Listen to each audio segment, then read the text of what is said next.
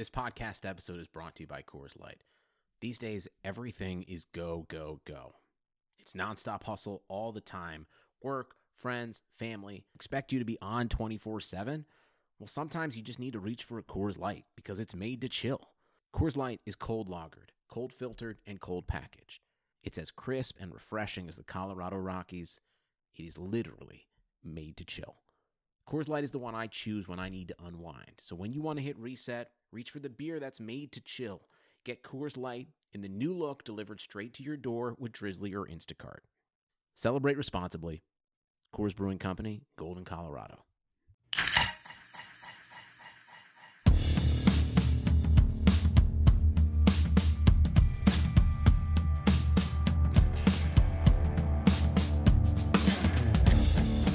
Welcome to this week's edition of the Better Rivals podcast. My name is Oscar Aparicio, and this week the NFL season is officially complete. The Buccaneers did what the 49ers were not able to do last year. Could we learn any lessons from the team that finished the job? And with me this week to discuss Tom Brady rage eating an avocado, it's special guest George Chahrouri.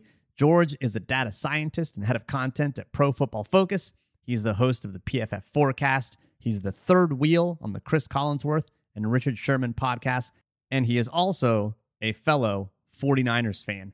He joins to see what lessons we can take away from the Super Bowl, what the 49ers need to do to get back to the mountaintop, and even what he would do at number 12 in the NFL draft. We start off with some fun questions on the top. If, if you don't know who Eric Eager is, it's his co host on the PFF forecast. He is a Chiefs fan. Uh, and so that's where where we begin. We dive right in. And so here's my conversation with George Chahrouri. George Chahrouri, it's a pleasure to have you back. I wanted to start off right at the top and ask you how Eric is doing after his Chiefs after his Chiefs lost. I can only imagine the the soul crushing place that he was in. Very very different than last season. Uh, but but how's he doing? Checking in on our friend Eric. Let's let's let me take you through. Let me give you a little timeline here. So first off, this man could not have been more confident. Uh, uh light. He was a glowing light the entire two weeks leading to the Super Bowl, leading up to the Super Bowl, and um, that that's a bad sign, right? That's never a good thing. And then um, we get to Super Bowl Sunday. We go out, myself, Eric, and Austin go grab a bite to eat, like four o'clock and my man is rolling. I mean, he is ready to go. Liquid diet only for my guy Eric Eager. And I'm sitting there at like 5:30. I'm like, man, they better they better win because if not, it's going to be a very sad, sad situation. And so, of course, they get destroyed. And um, and Eric and I tried to record a podcast at you know after the game, and let me just put it this way he was squinting at his laptop.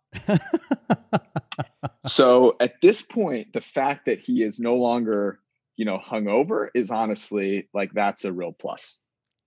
Man, I've I've been there. Trust me, I can sympathize. I, I don't know that I remember uh, all of the components of the 2012 Super Bowl. Not gonna lie. Uh, maybe may, maybe the first thing that uttered my uh, that came out of my mouth the morning after was, "Did we win?" Uh, to my wife. Well, now wife, mm. then girlfriend. Uh, yeah, it would have been terrible had we actually won.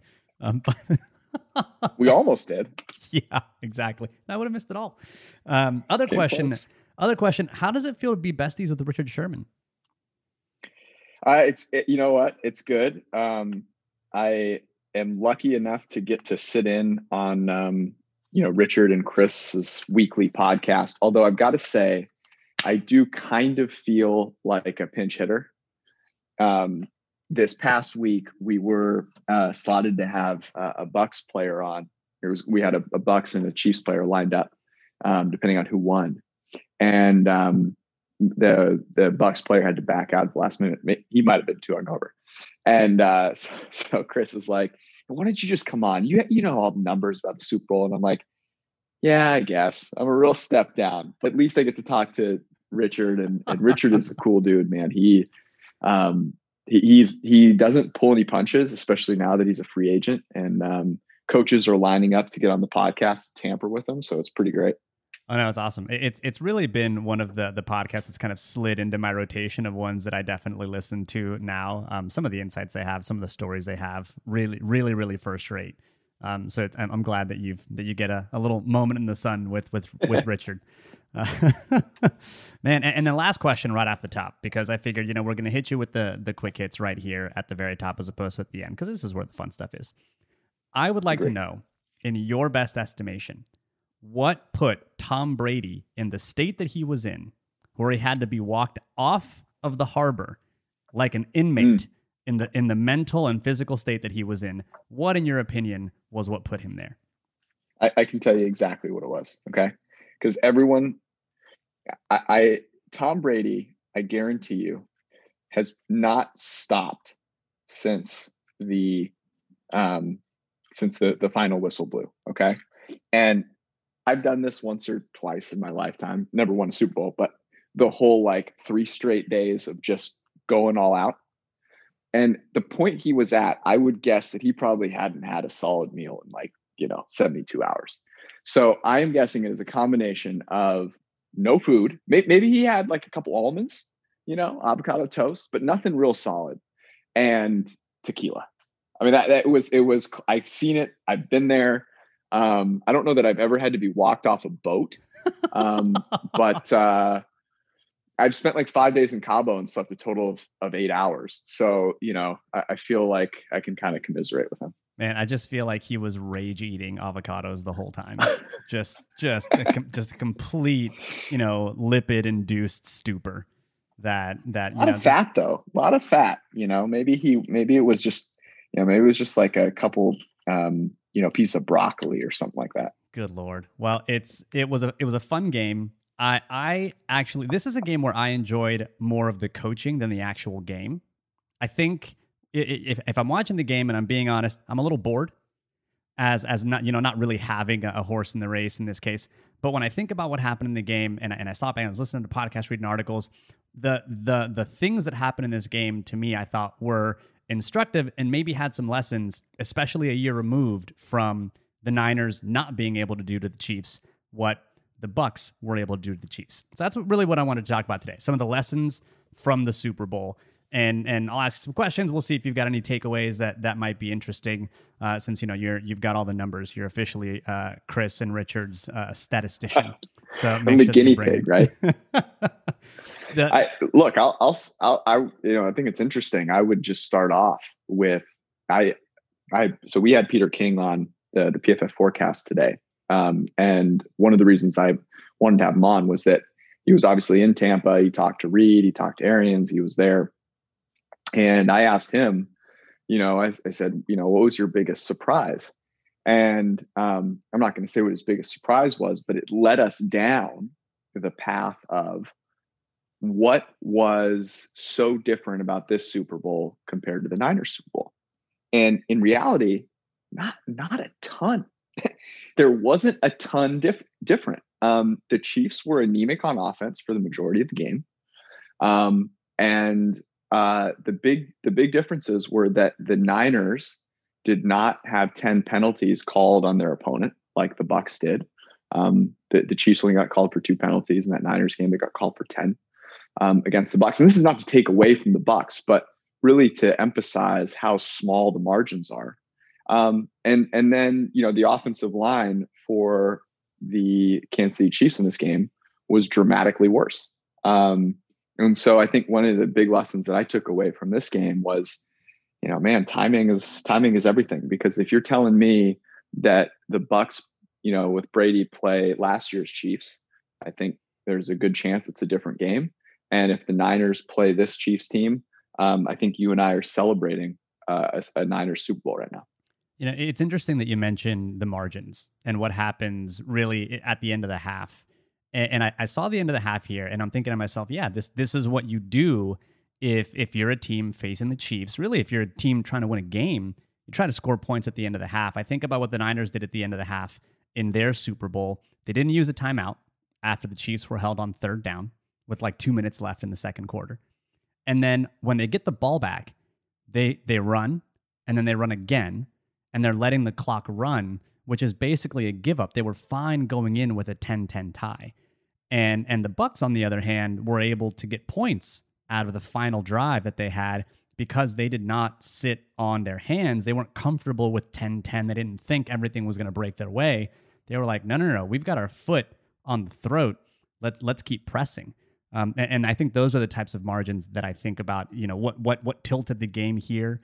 Um, you know, that wasn't just it. Obviously, there were a lot of other things. I think you mentioned the pressure, but but that that was one of the things that really sh- like shone like a light to me and the difference in how each team attacked the same you know the, same opponent. In that one was super aggressive, and in Shanahan, you know, we, we've talked about his aggression before. Yeah, it it was frustrating to watch this end of the half versus last year's end of the half. It's a great point. It was something that um, actually Richard talked about with a lot more um, passion than I anticipated him to talk about, and I probably shouldn't have because of of how that ended. I I really recommend going listening to him kind of recap this one because for someone that had just played the Chiefs in a Super Bowl, to hear him break this one down uh, was fascinating. But we talked about the timeout. So the pat uh, the Bucs the Bucs have third and two. Uh, they're at like their own 45, and uh, Reid calls a timeout. And the idea that they were going to stop this Bucs team two yard with two yards to go in the middle of the field, I, I don't know, um, you know, what sort of uh, jungle juice he was drinking, um, but it, it, was the wrong kind because like you were. It must have slipped some on Tom Brady crazy. a little bit later. Yeah, right. Maybe it was the same uh the same tequila, but like that allowed so not only not only did the Chiefs, you know, fail to do the things when they had the ball and convert and be aggressive and um, but then they compounded it with these really terrible mistakes that the timeout allows Brady time to you know call a play. there's no way that you're calling a timeout and Brady's not getting a play that's gaining two yards on your dinky defense. You know, I, I think the Chiefs defense was probably underrated here, but let's be honest, that just means they weren't one of the worst five defenses in the NFL. Um, that was a massive mistake. All of the um, penalties, you know, I think they got unlucky on a few. Um, the, the, Mathieu one certainly was a little weird, um, but they, I mean, they line up offsides on a field goal, you know, and that results in a touchdown. I, um, so I, I do think the end of half was really uh, illustrative. And I, I wonder if part of that is the mentality. I wonder if the Niners felt as though they were more of an underdog than the Bucs felt. And I wonder if part of that isn't that the Bucs had a full week at home in the Super Bowl city and the Chiefs were freezing their ass off while one of their coaches was driving drunk, you know, in Kansas City. Like, and I don't mean to make light of that, but I really think that was a distraction. And I think they they were out of it. They were out of the narrative. You know, you'd go to ESPN, you'd see the Bucs reporter there in the midst of it. You'd go to the Chiefs reporter, and it's like, you know, I forget who it was out there freezing their ass off in in Arrowhead's, you know, uh, parking lot. Like it was just a weird. It was a weird thing, and I felt like that trans translated onto the field for the way the, the Chiefs played. Now, it's so funny you mentioned the the underdog mentality because for me, if if I'm an underdog, I, I don't rest on the laurel. I'm looking for high variance strategies because I'm looking for any any little edge that I can find. Um, you know, it's it's like, oh man, it, if I'm really an underdog, it's a surprise that it's 10-10. So I've got to maximize my opportunity for points here, not not give them more opportunities to do it, which is it's just such Yeah, such but a, Oscar, but Oscar, you're you're thinking of it pragmatically. In the moment, NFL coaches are going, if I the NFL coaches in a lot of situations, instead of thinking that way, start with, I was a huge underdog. I'm surprised it's 10 10. I better not fuck this up. I just don't want to lose the game now. They're so afraid of losing the game in an embarrassing way that they're unwilling to try and win it. You know, so so here's the other thing that I was thinking of when I was watching Patrick Mahomes run for his life was the 49ers roster building strategy kind of validated in this game. In, in that you saw Mahomes get a, a, a ton of pressure. He was pressured on 31 dropbacks, 55%, which is absurd. Uh, last year's Super Bowl, the Niners got a, a, pretty good number of pressures on him. I mean, it was pressured 21 times on 51 dropbacks, 41%. I mean, that, that 14% is a pretty big swing, but he was still under a fair bit of pressure. You've got Vita Vea and Ndamukong Suh. Got Shaq Barrett, who is what Dee Ford should have been. He's the guy the Niners should have signed instead of D Ward, uh, Dee Ford. You've got good linebacker play from Devin White, Lavonte David. Lavonte David in coverage, of course, is Fred Warner. Is is this kind of build from the front defense that that Lynch and Shanahan agreed upon as their philosophical tenant when they met? Um, yeah, I don't know if you if you've read Matt Barrow's book, uh, If These Walls Could Talk, but he talks about when when Lynch and Shanahan met and and the thing, you know, basically it's like, what do you think about football? What do I think about football? And they both said, okay, you need to, you know, find your quarterback, duh. And you need to have a really good defensive line. Apparently that's the two things that these two people bonded over. And and you know, we we've long talked about coverage and whatnot. Um, but is is the amount of pressure that they were able to get does that kind of justify how the 49ers have built their team and just only highlighted that they didn't have Tom Brady? Yes and no. Um, Shaq Barrett was an undrafted free agent. Jason Pierre Paul blew off half of his fingers and was no longer with the team that drafted him. So the takeaway that I have from this game is you need to be well rounded enough to take advantage of a team's weaknesses. But as much as the pass rush is getting credit, I look at something different. Todd Bowles' coverage scheme and the way those coverage players played in this game was first and foremost the highlight. It, Patrick Mahomes held onto the ball an average of 3.5 seconds. Do you think he did that because he wanted to? No, absolutely not. And yes, there were some times where the Bucks got quick pressure. Yes, they had some really cool, um, you know, with only four rushers, um, you know, stunts and schemes up front. But that's scheme and that's a huge part of of pass rushing um, and being able to put those guys in a position to win. So I still don't. I, I still don't think it's necessarily validated and that you have to go get, you know, a pass rusher in the first round or that pass rusher, elite pass rushers are way more valuable than everyone thinks. Because to me, Patrick Mahomes held on the ball an average of 3.5 seconds per dropback, which was um, a solid like seven tenths of a second above his average which is absurd. I mean, that's absolutely absurd. And Todd Bowles' scheme was per, was perfect. He played zero snaps of cover one man to man coverage, and that was down from about just under twenty percent during the year. He played, I think, one snap of cover three, um, and uh, that was you know if you look at cover three and cover one in week twelve when they played, that's where three of Mahomes' touchdowns. I think all three of Mahomes' touchdowns came. So um, it, to me, it's still about you have to be solid in coverage. You cannot have a weak link in coverage. I don't think that the Bucs really did, um, and that allows a pass rush that is well founded to be efficient. But if those coverage players couldn't hold up, I think this would have been a very different narrative. Yeah, I keep thinking about the the interception that was because the defender got his hand on the ball. I keep thinking about the the defender that was always in phase on Kelce and was right on his back, you know, and, and Kelce ends up making he drops the ball, but the defenders were were sticky.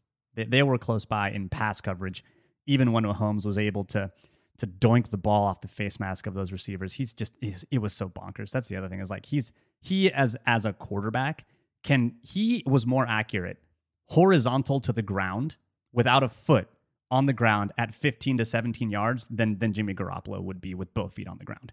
Like it, it was ridiculous how much he was just doinking passes everywhere, and it was good. But you, you know, it's I, a low blow. It's hey, hey, this is what we're here for. We're here, we're here. We're, don't worry. We'll we'll talk about quarterbacks in a second, George. We'll talk about quarterbacks in a second. But you you, you think about the you, you talk about scheme, and I think scheme in this game was really important because I do think the scheme was uh, was really good from Todd Bowles, and he deserves all the praise that he gets. But these three safety looks, they're not um, they're not super new. They're not some brand new innovation that football's never seen before. Carolina ran that three safety look a lot this season. It's because their defensive coordinator came from the Big 12. He was at Baylor, comes with Matt Rhule. Uh, and now all of a sudden, you know, the the Bucs see these plays, these three safety looks, and what those three safety looks allowed the team to do was not give the same picture to Patrick Mahomes over and over and over again. You see three safeties that turned into single high. You turned you saw three safeties that looked that turned into two man, Tampa two. It was a very, very versatile kind of look that then by the end of the game didn't really crop up too much because he already emptied that clip in the first half. Um, didn't blitz a whole hell of a lot, but just the idea that the the Bucs defense was really talented, but that talent alone isn't going to do it all in every instance unless you have some ridiculously talented defense, like maybe the the Seattle teams of the Legion of Boom or, or you know the Ravens with Ray Lewis. But just that combination of scheme and talent, not presenting the same picture twice to a quarterback, you know, it, it makes that it makes it so that not even Mahomes is game script or defense proof when you can marry those two things. And and I do think that you know I love Robert Saleh. Think he's a great coach, and I think he he hopefully does well in New York. But I do think he presented a lot of very similar pictures to Patrick Mahomes in the Super Bowl, and that may be what helped contribute to you know uh, the friggin' wasp play. So th- that was another thing that really stuck out to me too, was that those three safety looks were awesome and they and they were great. But it, the, the the three safety thing in and of itself wasn't what was cool. It was the fact that it allowed him to not give the same picture to Mahomes over and over and over again. It it was so weird because, you know, I I still do think that the Niners game plan was sound and they had one lapse on one play and you know Nick Bosa's a semi hold away from making it obsolete. Um, and that was it you know and and they tried to run a variation of of wasp you know with like you know looked like wasp but then it wasn't.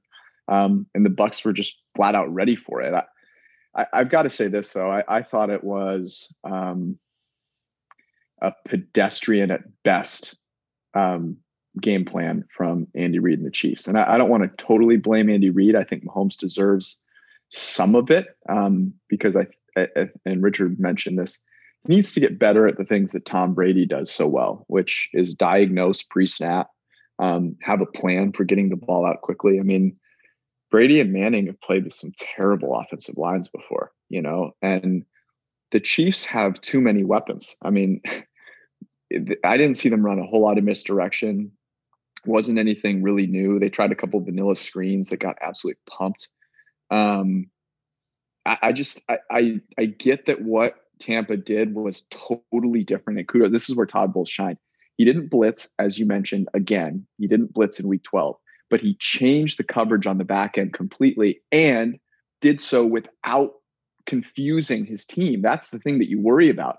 If you're going to change what you do all season, are you going to be able to do it without a mistake? Because NFL teams are so good that if you make a mistake, even if it's a coverage they struggle with, they will find it. And they didn't make that mistake, right? And that was what the Niners, um, what the Niners did. So uh, I, I think a lot of it though has to fall on Andy Reid because it's not what they did is it was different than what they did in week 12 but it's not new to this planet. And if you're going to be the offensive wizard that everyone thinks you know that he is and i, I still do believe that andy reid is an offensive wizard you got to have a b move. You got to have something where if they go out and they play a different coverage after you totally rip them in week 12 i don't think that's ridiculous to assume they might change things up. You got to have a plan you can't go in. The Weeknd was on stage for what, 80 minutes? The Weeknd filmed a whole Bond movie during halftime and they couldn't come up with one single thing. They didn't have anything. They were pre- prepping for two weeks. They didn't get another 30 minutes. Just draw something up. Yeah, it was uh it was definitely well that that halftime show. I I, I like the Weeknd. I've seen him live uh, at ACL. It was a fun show. This one, you know, I wasn't I wasn't too too nuts about it. I think when they were out on the field, that's finally when it was like, okay, this is kind of neat. But you know, this this was a weird Super Bowl all around. Um, and what um, I want to ask you about the halftime show though. What because I I I love the Weeknd. I think he's awesome. I've listened to him since he had balloons, um, and love the trilogy and all that. And I think I think it's a hard. So much of what he does is vocal and that's really not what the halftime show is about, right? It's like the spectacle of it. That's why Shakira and J Lo worked so well. First off, Shakira could sing, but also like they're dancers, you know. And he's not, and he doesn't really have any songs where you're like really moving to them, you know. So you really have to appreciate the vocals of it. And I didn't, I didn't think you know that really shined through. Um, So I'm giving him, I'm kind of giving him a pass. I will say this I would have appreciated some different songs. And I don't know if you, a song in mind that you felt like there are a couple that came to mind. I'm curious if there were any for you where you're like, man, I wish they had, eh, that he had played this one. No, there really weren't any because I, I, do think that the for a lot of people watching the Super Bowl, this may have been the first time that they had ever heard of the Weeknd, and they were busy wondering whether or not the broadcast made a mistake by leaving the E off. And and then he comes on stage and you're like, oh, who's this guy? You know, I I, you know, I think we're familiar with him, but I don't know that America necessarily is. I totally agree with you that he is very much a like a, a, a, single stage performer. Like he he to me is the the side runner video game, right? Where it's like from that perspective, it looks great. But if you were to take like the the camera and put it above, you're like, oh, this is really really boring. Um, and and that's uh, totally agree that he he suffered from that a little bit. But this was a, a halftime show where you knew there was going to be no fans though, so you could play to the camera. You kind of knew that ahead of time. Hmm. So so I think that he didn't even take advantage of of the space that he had, knowing that it was going to be like a a camera stage type show. And he tried to do it with the Funhouse, but you know, I I think that once he got to the field and he had all the people with the lights, he didn't have to do all the movement, but the movement existed, and that's where it was more fun. Um, you know, a, a big choreographed item, even if he wasn't at the centerpiece of it, would have been would have been a bit more appreciated um, than than necessarily him just like with a microphone doing what he typically does on stage. I mean, you got to give him some credit for creating one of the most memeable moments in halftime history, right? Like, and I think he retweeted it today. Someone uh, put the Joker um, delivering his message to the Batman over him in the in the golden eye room, um, which was great. I mean, that provided a ton of enjoyment. I will say this, I, and I, I think your point is well taken. People, there were some people who have been living under a rock for the past you know 10 years who don't know who the Weeknd is or hear like oh the Weeknd song and they go i've never heard of that band you know? Because um, it sounds like it should be a band. And i think one of my favorite songs that he has ever uh, recorded is the dirty diana um, cover from from mj and i think if he had sung that he does that really well. And that would have helped i think some fans. Everyone knows who michael jackson is so I think that might have helped a little bit. That was the one song that I thought he could have woven in from the trilogy. And I know that I'm probably alienating a bunch of people just by talking about this. But if you haven't listened to it, go listen to it. It's really freaking good. You know, you're, you're absolutely right. That would have been one hell of a hook. And I think a lot of, because you, you have to play to the crowd. This is why you play the songs that everyone knows. Uh, I think my, my cousin described I Can't Feel My Face as the, the take on me of this generation right? It was like everyone kind of knows the beat. It's kind of happy, it, you know. It's like, but not all the way. Um, and and it is. I mean, everyone knows the song. You have to play those hits. That's that would have been one hell of a move, I think, uh, and and a solid one nonetheless. Let's. Get- I'm gonna try and I'm trying to get in touch with these people, see if I can um, you know get involved with the next performance he was he was in a movie i forget what movie he was in he played a real bit role but it was really funny because he, he was a total asshole in this movie and he hits on the main character's wife and ends up doing like he's trying to get her to do like a rail of coke in a bathroom and he tries to hit her i forget what movie this is uh, it'll it'll it probably isn't going to come to me. I'll have to tweet it out later. But I'm going to go look it up after. Please, you should you should because it's really funny. It's a super bit role, but it's it I I enjoyed it. Um, so we've been talking about a, a bit about the Niners last year's Super Bowl, this year's Super Bowl. What do you think the Niners have to do to get back to the Super Bowl next year? And, and I'm gonna I'm gonna preload the question for you. Let's talk about the quarterback right off the top. I'm gonna give you three names, and I want your first thought about the 49ers going after them. Okay. Like this, just word association. Let's go. Carson Wentz. No. Give me another word just in case. Death. All right. Sam Darnold. Uh, why? All right. Kirk Cousins. Uh, Carson Wentz. uh, a, a, better version of Carson Wentz. Man, you because and I, am not going to put Deshaun Watson here because I think everyone knows Deshaun Watson would be would be a cheat yeah. code with Shanahan. Um, and and while I think that that is the move everyone would want, uh, myself included, you know, it, it, then becomes a you know how much do you want to give up and yada yada yada. And, and mm-hmm. but but to me, I think that the the Niners are unless they get someone like uh, Watson or in my opinion, I actually think Kirk Cousins would be an upgrade over mm-hmm. Jimmy Garoppolo. Um, you yep. know, the Carson Wentz's and Sam Darnold's of the world, those are those are like see what you got, low risk, kind of high reward type things. They're not what you blow up your quarterback position for. Jimmy Garoppolo yeah. is is I think good enough to win a Super Bowl. Um, that doesn't mean that he's necessarily going to be the per- the player who's going to like put you there every year. Um, but he's he's okay. Um, but I think that you could get an upgrade with Kirk Cousins. I just don't know that like Wentz or Darnold are going to be it, and I certainly don't think Josh Rosen's it. Um, so it's like no. they kind of just don't have necessarily any better options unless you start talking about the draft.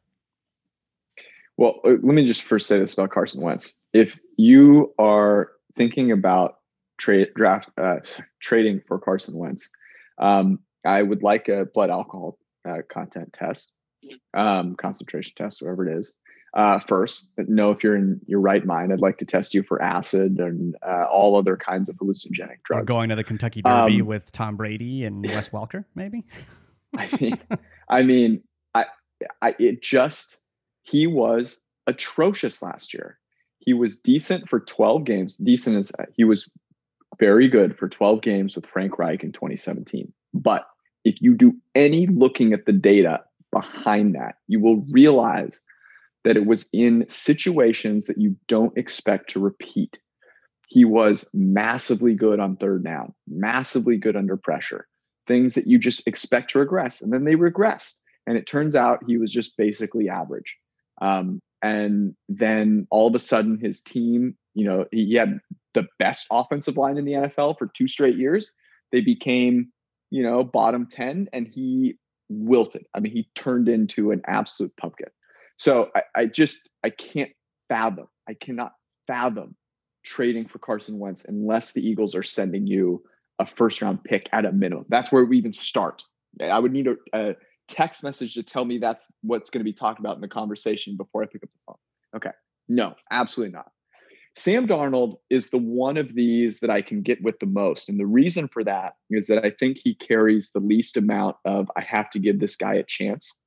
And I'll talk about that with Kirk Cousins in a second. But I think you could bring Sam Darnold in if if New York says we're going to draft a QB or they package number two to the Texans for Watson. Um, Darnold becomes expendable. You've got the solid connection. Um, you get him for somewhat cheap, and then you can say, "Look, this is a competition. Like, do you know that Sam Darnold is better than Jimmy G? I don't." Um, and I'm a huge fan uh, of competition there. And you let them know, you know, you put it right in front of them, and you know, uh, see what happens.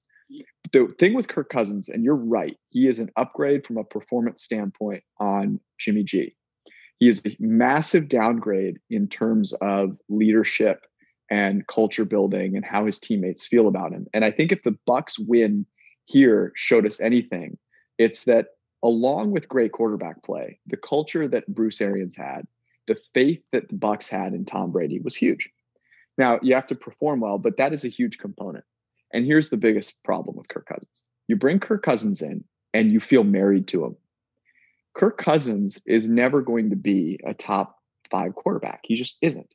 And if you're going to be married to a guy and then start paying him and he's never going to reach there, you know, that level, it's going to discourage you from going after a better option should it arise. And so uh, for that reason, I would not go after Kirk Cousins. That you know that's interesting. I hadn't thought about because the, the worry on, on my end about the Niners is that the Jimmy Garoppolo is not going to allow them to reach their their full potential as either an offense or a team for for a consistent amount of time. He might peak, but then you know he, he's going to kind of come back to where he lives before he peaks or, or doesn't peak again.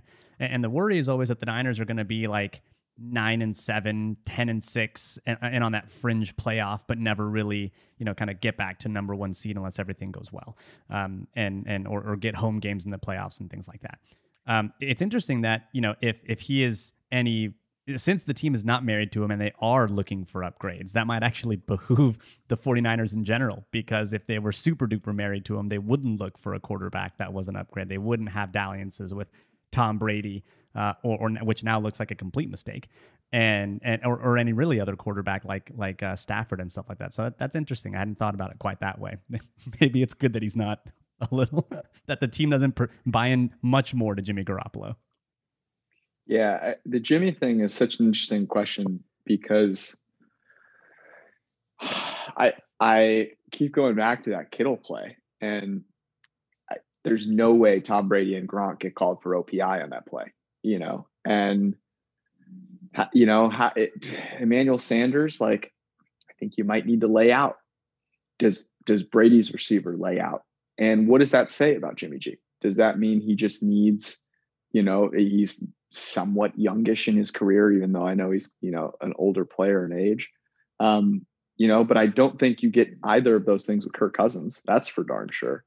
So, you know, I would rather I would rather keep Jimmy for a year and be willing to clean, you know, slate after this year than go after your good buddy Kirk Cousins. And then four years later, we're having this conversation where it's like, I can't believe Kirk Cousins is still the Niners quarterback.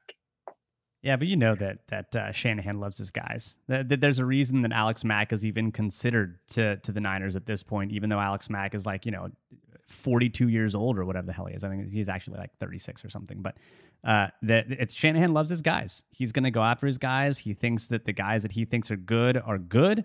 Uh, and it's not until the wheels fall off of them, like they did with Pierre Garcon, that that eventually they end up, you know, out of the Shanahan fold.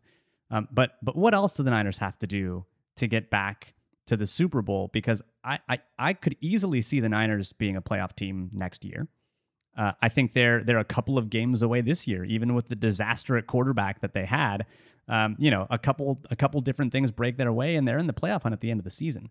Uh, so I think that they're a playoff team again next year.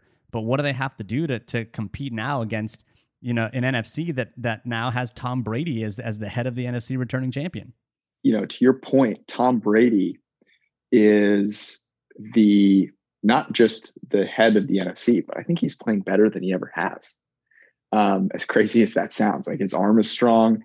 Mentally, he's like operating on another level. Um, so you're right. You got to go through him. Look, I, the quarterback is is the biggest one, and it's not even just about upgrading performance; it's stability. You know, the injuries to whoever you have there, like that is a huge thing, and that carries throughout the team. I mean, they were massively injury riddled.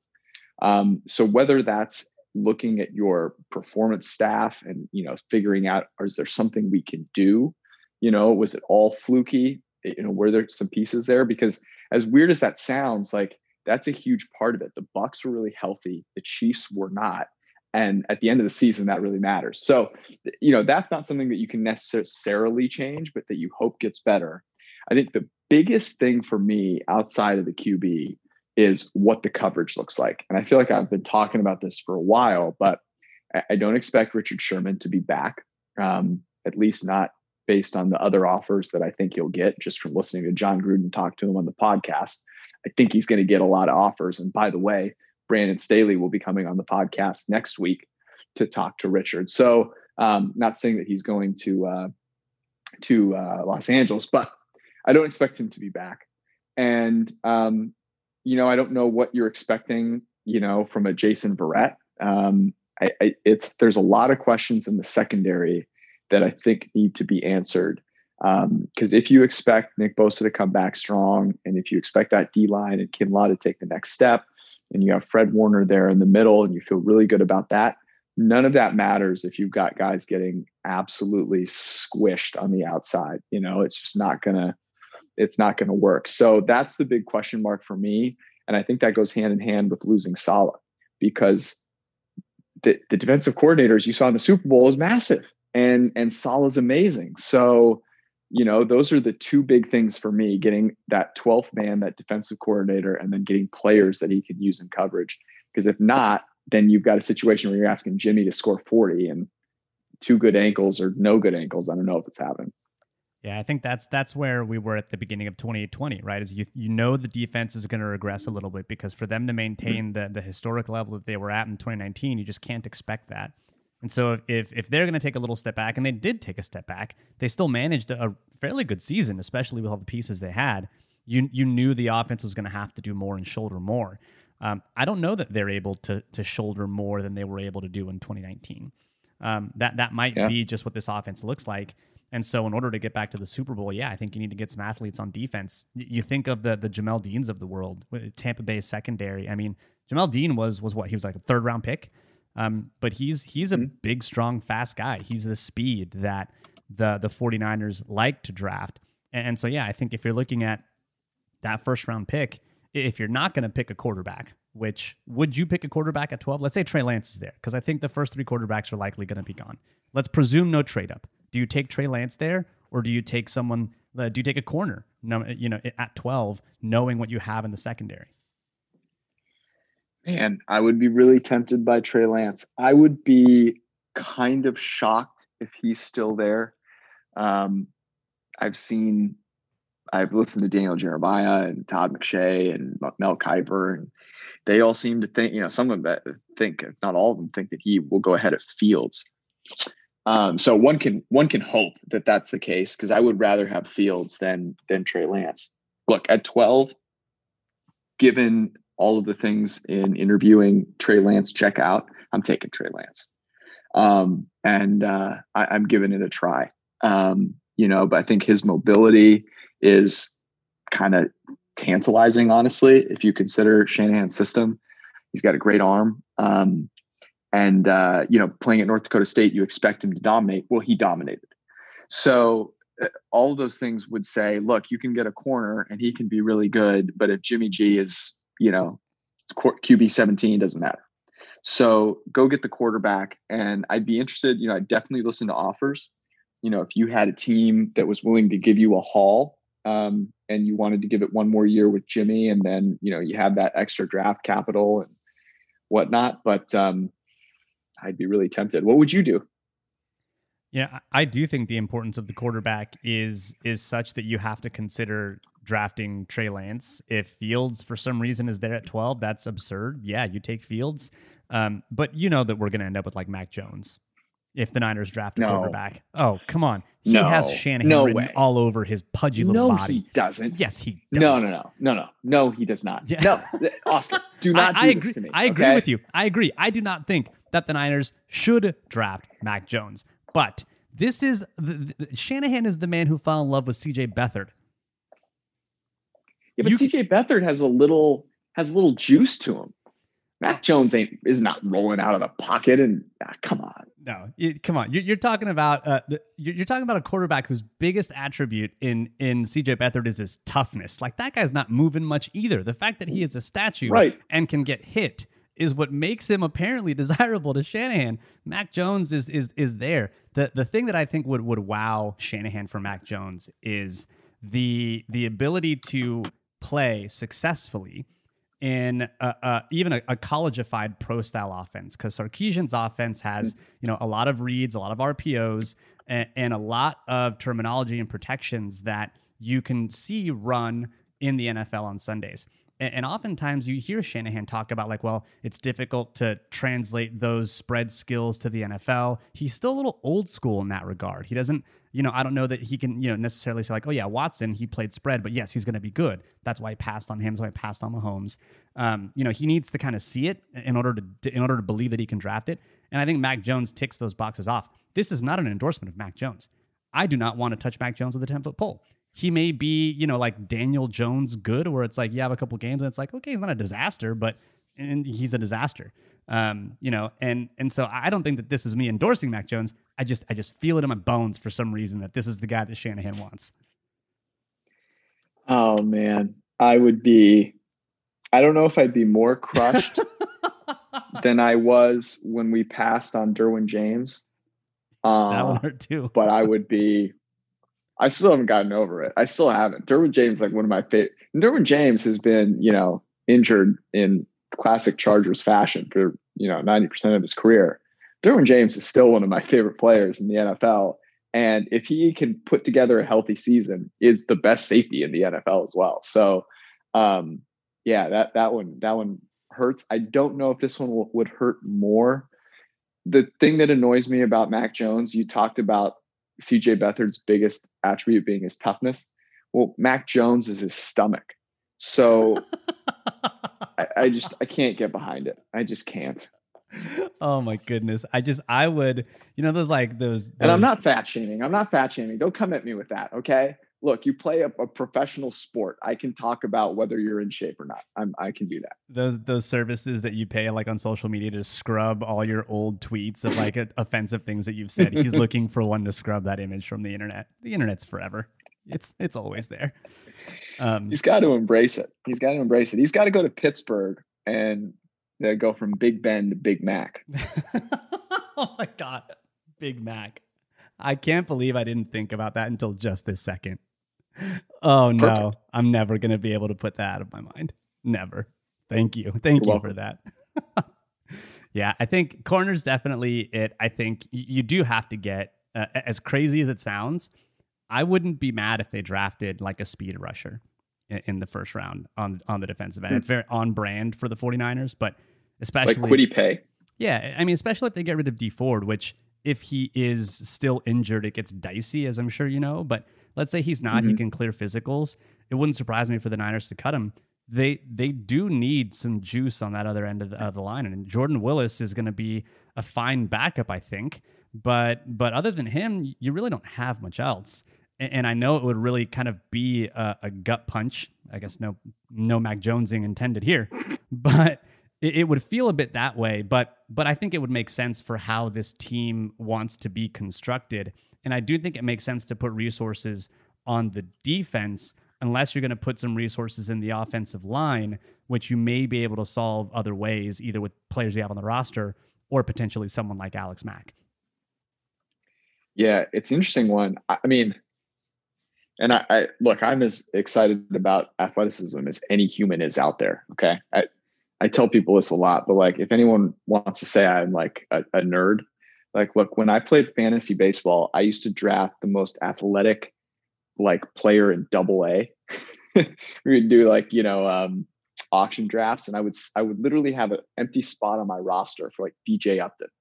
You know, and I'd follow Durham Bulls games back in the day, see if he was, you know, gonna make the big league soon. So um, I'm as for you know a guy like Kwity Paye as there there is out there. But here's the tough thing: if you look at 12, so I expect Farley to be off the board. I think that's one that makes sense for the Cowboys. That's something that Mike Renner talked about. He he really likes that fit, um, and maybe, and I, and I think that would be something the Cowboys desperately need. Um, so I could get behind a corner as well. And that's the tough thing is like, you know, where do you go? Because are you going to get a corner in round two that you feel good about? Answer is maybe. I, I don't know, you know, so that's a tough one. Whereas you already have a pretty solid defensive line and you've seen that there's a lot of value out there. You can find guys just like the Bucs did on the, you know, on their second team who can be successful for you um, and you don't want to you don't want to put all your resources in defensive line. So I would that would be a tough one for me. I'd obviously look to trade down if there was a, a QB, you know, available. If someone did like Mac Jones, you know, maybe it's the Patriots or something. Um, I have a hard time going speed rusher though because wh- how are you going to feel if it's like you know Paye and Bosa whipping people off the edge, but it doesn't matter because guys are wide open downfield. Yeah, I think in how would I feel? I would be sick with that, and I, I, I wouldn't have let it yeah. get to this point, right? I wouldn't let it get to this point. But this is a team who, in their ethos, believes you build from the defensive line. So this is this is one of those times where I've I've kind of as as I've grown up a little bit, George, as I've been watching this hmm. team I call my own, and, and and this team that I love so dearly. Rather than try to fit them into the the the square peg that I want them to be rather than saying like get a corner you need cover players I'm I've now moved on to just trying to understand what and why they do. Um, and so I, I could see them going after a defensive line. I understand that logic, even if I personally would probably say, yeah, I'm taking a corner. And then, you know, if I can't trade down and I, and I come around to the second round and, and there's another corner that I like, I, will take that corner too. I'll, I'll take two. you know, it's like mm-hmm. you need them you, are never going to run out of corners as the Niners, you know, showed you this season or get a safety or someone. Because uh, Marcel Harris, uh, my dude, that that's not it. He he is not it. No. So I, I, would definitely do either of those things. I think last question before I let you go is what you would do at center or right guard. Because I think the rest of the line, especially if you can resign uh, or resign Trent Williams, um, is is probably set. But now it's center. Now it's guard. We know center is the important piece in Shanahan's offense. Do you bring in someone like Old Man Mac? Do you do you run it back with Ben Garland? Do you, you try to see if Weston Richburg's leg is going to hold up against mm-hmm. the rigors uh, of another season of football, uh, given his salary? What do you do at center?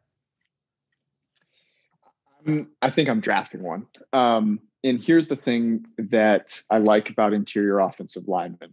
Um, there, there's a lot of information that you can get from just doing a little bit more homework on college players. You can find out whether this guy is going to be serviceable in your in your scheme. Um, you can go, you know, it, we do this all the time. We've done this for teams at, at PFF where we go take a look at, you know, the, the types of schemes that these guys have played in and how they've played in those schemes relative to what we'd expect. And, and that's a place where you can find tremendous value because you're not going out and you're paying, not paying them a ton. Um, you're getting them when they're at their most healthy.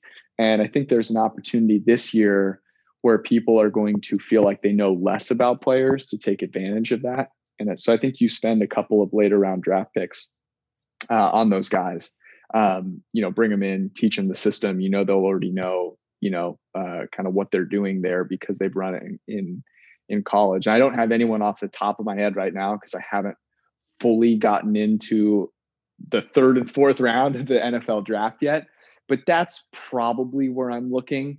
I some of these older guys like like Alex Mack, who I love, if you are you are then probably still going to need to go draft a guy, right? Because like, how confident are you going to be that he's going to be able to play? You know, so um, I think you're probably still looking for a backup, even if you go the free agency route. So I'm just kind of cutting out the middleman and going straight to the draft.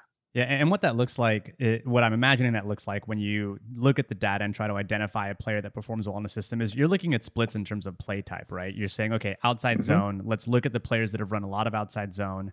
Do they perform well? Do they grade well in that scheme versus, let's say, you're a gap heavy team or something like that? Um, and I think offensive line you, you end up having because they have so many more plays where they are actively doing something either you know getting beat as a, as, a pass blocker or trying to do something positive in the run game you have more individual snaps of information that you can rely on um, that that I think you know probably puts you in, in a good place. This is going to be an interesting draft because I think teams hopefully are going to rely more so on some of the data that allows you to identify these gems, um, just because they feel like they have to maybe um, and maybe it's a swing towards something they probably should do more often. Yeah, we'll see. I I could see that. I could see that going the other way too, where they feel like the data is not as useful because you know, oh, well, this last season, you know, I, I just yeah, I got to go off feel. I got to watch his workouts. I, I don't know. I, I, always I always like to assume the best and um, expect the worst. I guess. Uh, but the cool thing about this this draft is I do think we'll see a lot of movement with players, you know, current players, and I think it'll make the market a little more liquid. So if you're trying to move up or down, um, I do think that'll be a little more possible where it's it hasn't been as much in the past, and I'm all for that. I think that's going to be that's going to be a benefit. We just get to sit back and watch, and you know, in our case, potentially cry. Uh, you know, when the pick actually gets called. All right. Jones, well, my God. I well, you know what? I will. I will be in your DMs if we end up drafting Mac Jones, uh, more so than anything else. But hopefully, I will not. Hopefully, I will just ignore, ignore, ignore, uh, and really celebrate the corner that we end up drafting, or maybe a quarterback. Who the hell knows? Um, George, thanks so much for being so generous with your time. Thanks so much for all of your insight. It's always a pleasure to have you on, my friend. Anytime, brother. I, I nothing gives me more pleasure than both griping about and analyzing the San Francisco 49ers. So all the best to you, man, and hopefully we get to do this again soon. Well, that does it for this week's edition of the Better Rivals podcast. If you like what you hear, make sure that you subscribe on whatever you listen to podcasts on. Make sure that you follow me on Twitter at Better Rivals. Thanks again for tuning in, and as always, go Niners.